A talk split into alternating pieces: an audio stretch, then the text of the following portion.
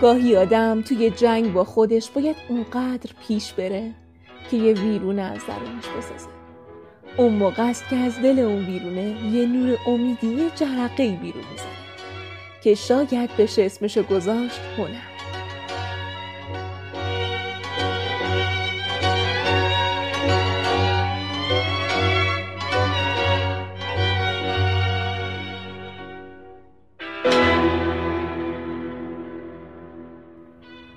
سلام نگین کسری هستم از تیم خلاق تدکس زده نیو. به چهارمین اپیزود پادکست خیلی خوش اومدیم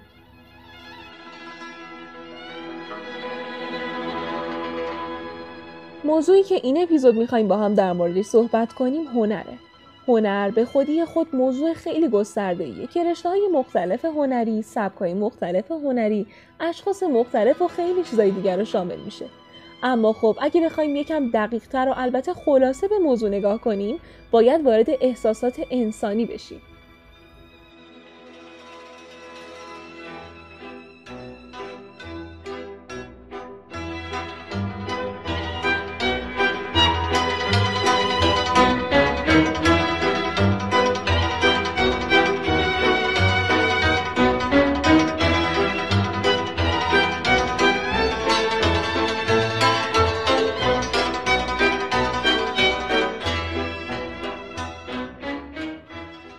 هنر عملیه که ما انجام میدیم. یه فعله. در واقع هنر روشیه که ما جهان رو تجربه می‌کنیم. این روش می‌تونه برگرفته از افکار، احساسات، شهود و خواسته ها و آرمان های ما بشه. که افکار و احساسات همه انسان ها با هم متفاوته. به همین دلیل هنر برای هر نفر می‌تونه معنا و شکل متفاوتی داشته باشه. اما نکته مهمش اینجاست که ما با اشتراک گذاشتن این احساسات توسط هنر باعث گسترش صلح و دوستی توی این کره خاکی بشیم.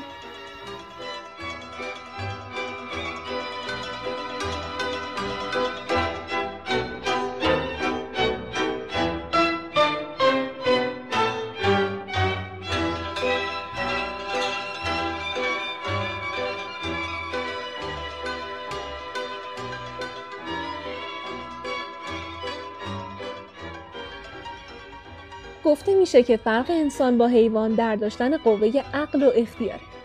انسان مسئول کارهای خودشه. بعضی وقتا احساس یا ندایی درونته که منطق توجیهش نمی‌کنه. نمی‌تونی با موضوعات علمی که خوندی بیانش کنی. نمی‌تونی و نمی‌خوای که کمی و کیفی بهش نگاه کنی و بررسیش کنی. تنها راه بیان کردنشم توصیف یا روایت کردنه.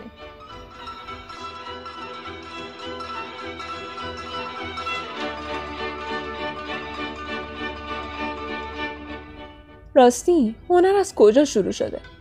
شاید بشه گفت هزاران سال پیش کیفیت زندگی انسانها در حال پیشرفت بوده. در همین مسیر روزی یکی از اونها سعی کرده تا تصویری از یک خاطره رو روی دیوار غار حک کنه. این کار از نظر فیزیکی امنیت بیشتری بهش نمی‌داد. غذاش هم بیشتر و خوشمزه تر نمی‌کرد. پس دلیل منطقی براش وجود نداشته. کاملا بر پایه احساسات انجام شده بوده.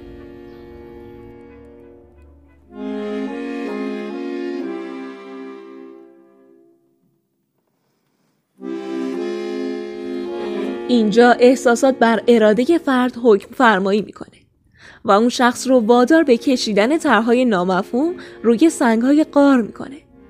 شاید حس پیروزی توی نبرد با حیوان بزرگی که خیلی هم ترسناک بوده اما تونسته با همکاری بقیه شکارش کنه یا حس ناراحتی از دست دادن یکی از عزیزاش تو همین نبرد باعث شده که این احساس رو به شکل متفاوتی نشون بده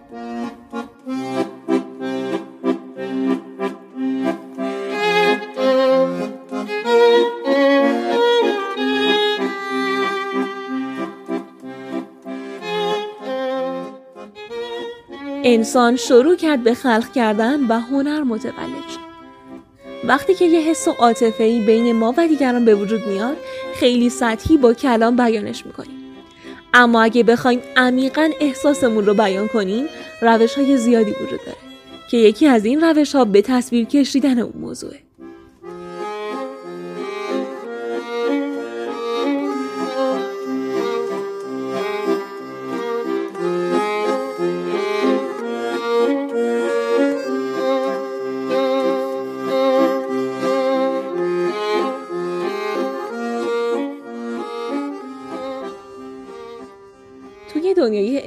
برای هنر مفهومهایی مثل زیبایی شناسی، کمپوزیسیون، هارمونی، ریتم و خیلی چیزای دیگه تعریف شده که بر اساس این تعریف گفته شده یک آفریده به دست بشر هنره.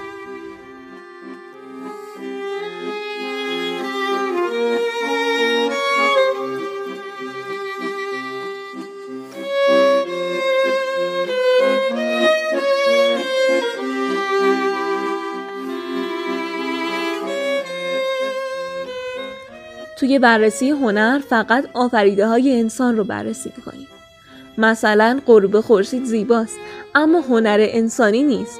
اما یه لیوان سنگی خیلی ظریف که استادکار براش وقت گذاشته و شکلش داده هنر محسوب میشه. گفته شده که هنر مقوله جدا از علم و منطقه. علم همه جا ثابت و درسته. قوانینی که بر اساس ریاضیات و آزمون و خطا پذیرفته میشن همه جا یکسانه. برداشتی که از علم میشه برای همه یکسانه. اما هنر اینطور نیست. هر شخص برداشت متفاوتی رو از یک اثر هنری داره.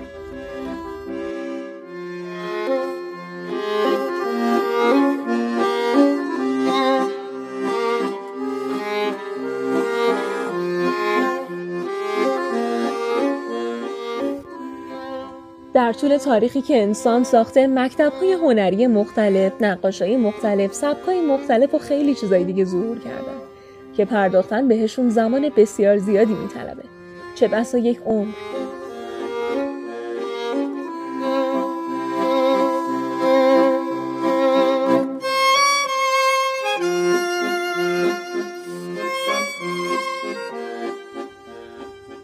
توی این اپیزود از این تاریخ شیرین و یه وقتایی هم غمگین یه نفر رو انتخاب کردیم شخصی که زندگی سخت و خیلی مشقت باری داشته حالا روزی داشته که ما اصلا نمی‌تونیم فکرشم بکنیم در تصورمون هم نمی گنجه که خالق همچین تابلوهای زیبا و گرونی از بیماری های روحی و روانی زیادی رنج می برده. این شخص کسی نیستش جز وینسنت ونگوک.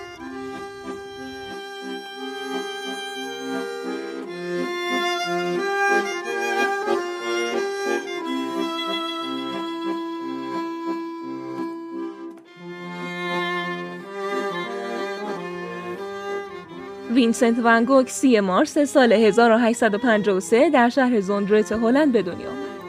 پدر و مادرش اسمش رو از اسم برادر بزرگترش گرفته بودند که به طرز غمانگیزی بعد از تولد از دنیا رفته بود.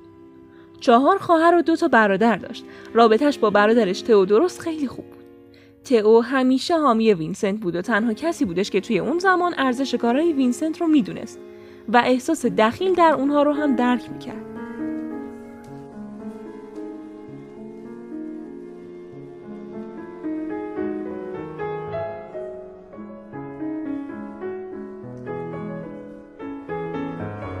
خیلیا ونگوک رو غمانگیز سرین نقاش معاصر می‌دونن.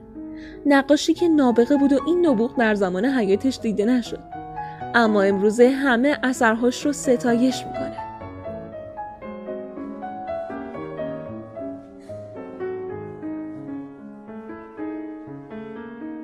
وینسنت به معنای واقعی عاشق پیشه بود.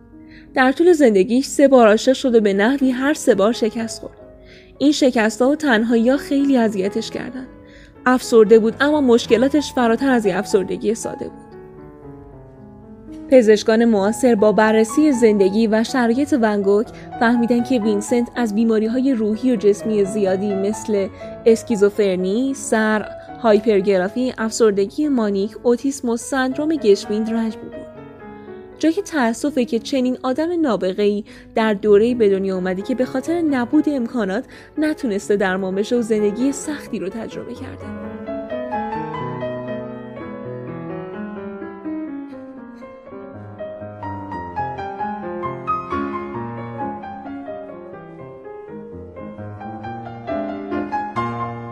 وینسنت در دو دهه اول زندگیش به دنبال مذهب رفت.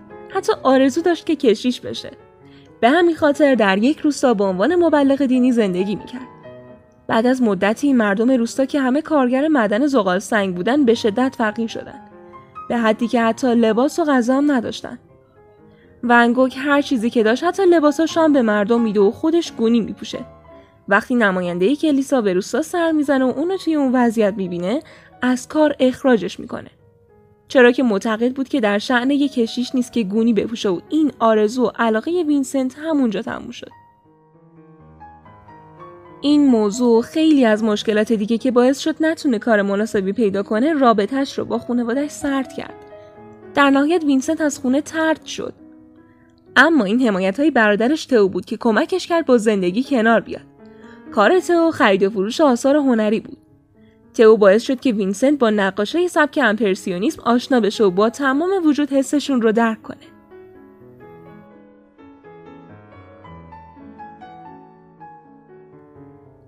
زندگی هنری ونگوک از 27 سالگی آغاز شد و تا 10 سال بعد ادامه داشت. وینسنت با حمایت برادرش مدت زیادی از این ده سال رو خصوصا دو سال پایان زندگیش رو به نقاشی پرداخت. ونگوک آثار هنری زیادی از خودش به جا گذاشته که شامل 860 نقاشی رنگ روغن و تعداد زیادی اسکچ میشه که روی هم 2100 اثر هنریه. ونگوک تقریبا هر هفته چهار نقاشی میکشیده که توی ده سال میشه 2100 نقاشی. کشیدن این تعداد نقاشی به یه پشتوانه مالی هم نیاز داشته که برادرش تئو اون رو فراهم می‌کرده. تئو عمیقا وینسنت رو دوست داشت و حتی زمانی که فقیر شده بود باز هم از برادرش حمایت می‌کرد.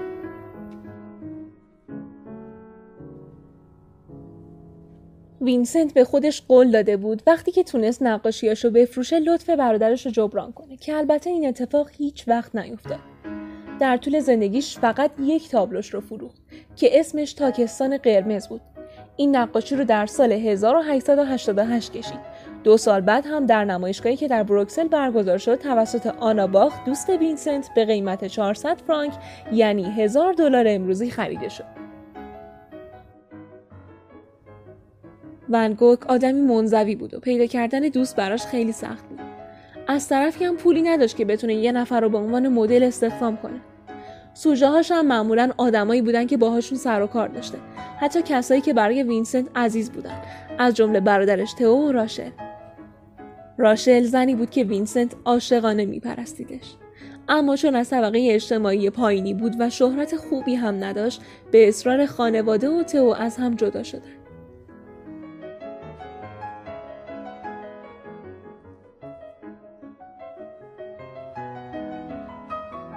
وینسنت عاشق کشیدن کافه های روشن در شب، خونه های شناور در علفزار، مزرعه ها، گل، طبیعت و رودخونه هم بود. تا فرصت داشت ازشون نقاشی می‌کشید. وینسنت چهل تا پورتره هم از خودش کشیده که دلیل اصلیش همین تنهایی و مشکلاتی بوده که داشته.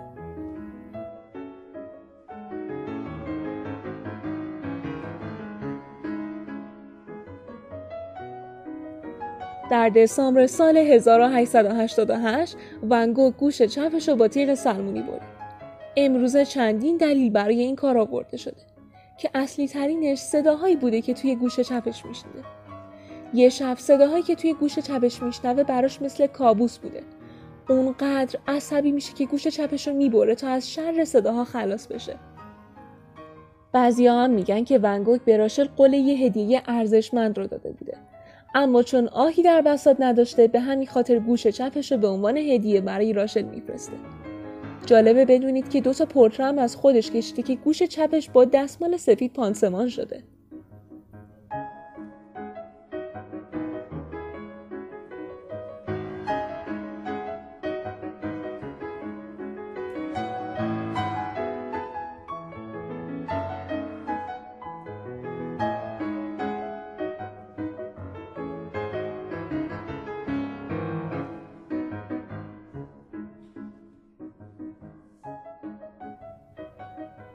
زندگی سخت ادامه داشت.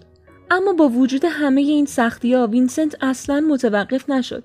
مسیر رنگی و زیبای امپرسیونیسمش رو توی شرایط سیاه و سفید زندگیش همچنان ادامه داد و توی دو ماه پایانی زندگیش حدود 90 اثر خلق کرد.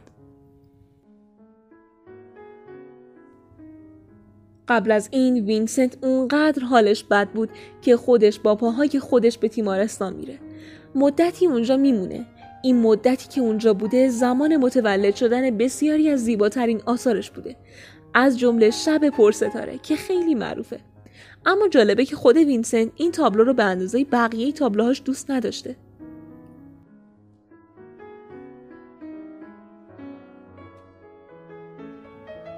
بیماری وینسنت روز به روز شدت می گرفته و حتی پیش روانشناسش دکتر گاشه که به گفته خود ونگوک وضعیت روحی بدتری داشتم رفته. اما نتیجه ای نداشته و توی 29 ژوئیه سال 1890 در حالی که فقط 37 سالش بوده به خاطر شلیک گلوله به شکمش زخمی میشه و روز بعد در مهمانسرای رو جون خودش رو از دست میده. وینسنت آخرین احساسش رو به برادر خودش پیش از مرگش اینجوری بیان می‌کنه. غم برای همیشه باقی خواهد ماند.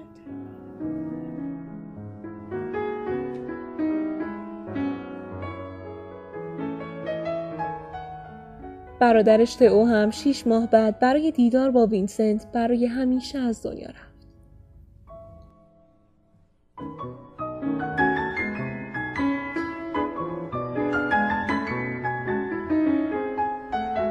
بیشتر مردم باور دارن که وینسنت خودکشی کرده ولی یه سری دیگه معتقدن که مرگ اون در اثر شلیک گلوله از یک تفنگ معیوب به خاطر دو نوجوان مست صورت گرفته و اون بعدا تصمیم گرفته که برای حفاظت از ها مسئولیت واقعا رو به عهده بگیره. پژوهشگرای این داستان معتقدن که گلوله بازاویه و نه به طور مستقیم به قسمت فوقانی شکم ونگوک اصابت کرده. در حالی که در صورت خودکشی انتظار میره گلوله به طور مستقیم به فرد اصابت کنه. پژوهشگران بر پایه شواهد و نامه هایی که به دست اومده معتقدن که ونگوک نیت خودکشی نداشته اما زمانی که با مرگ مواجه شده خودش رو تسلیم مرگ کرده.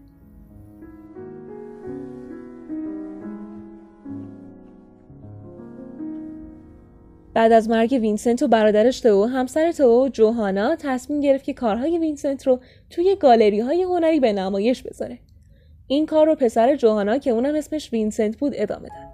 و سال 1973 موزه‌ای به اسم ونگوک در شهر آمستردام تأسیس کرد. بیشتر کارهای ونگوک توی همین موزه نگهداری میشه. در زمان خودش تنها هزار دلار از فروش نقاشی کسب می‌کنه. اما بعدها پنج اثر ونگوک جز گرونترین تابلوهای نقاشی دنیا میشن.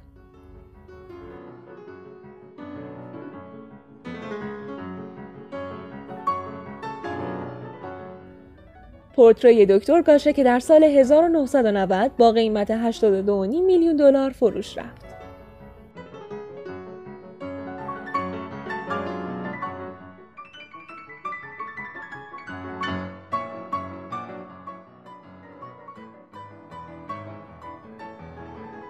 پورتری جوزف رولین پستچی با قیمت 58 میلیون دلار در سال 1998 به فروش می‌رسه.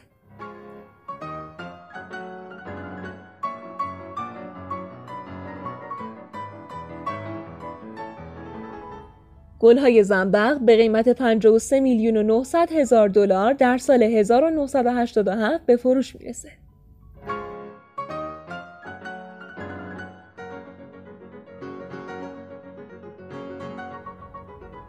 پورتری سان باربسان 71.5 میلیون دلار در سال 1998 و گلهای آفتابگردان به قیمت 39 میلیون دلار و 200 هزار دلار.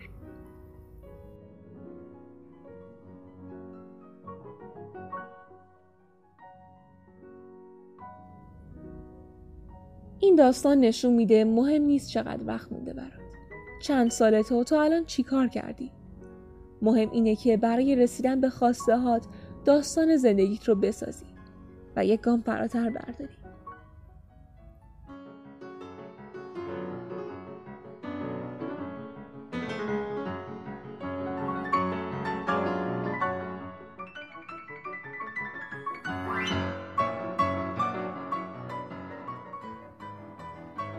خب خیلی خوشحالیم که توی این اپیزود هم همراه ما بودید و امیدوارم که لذت کافی رو هم برده باشید. منتظر شنیدن نظرات شما هستیم. خدا نگهدار.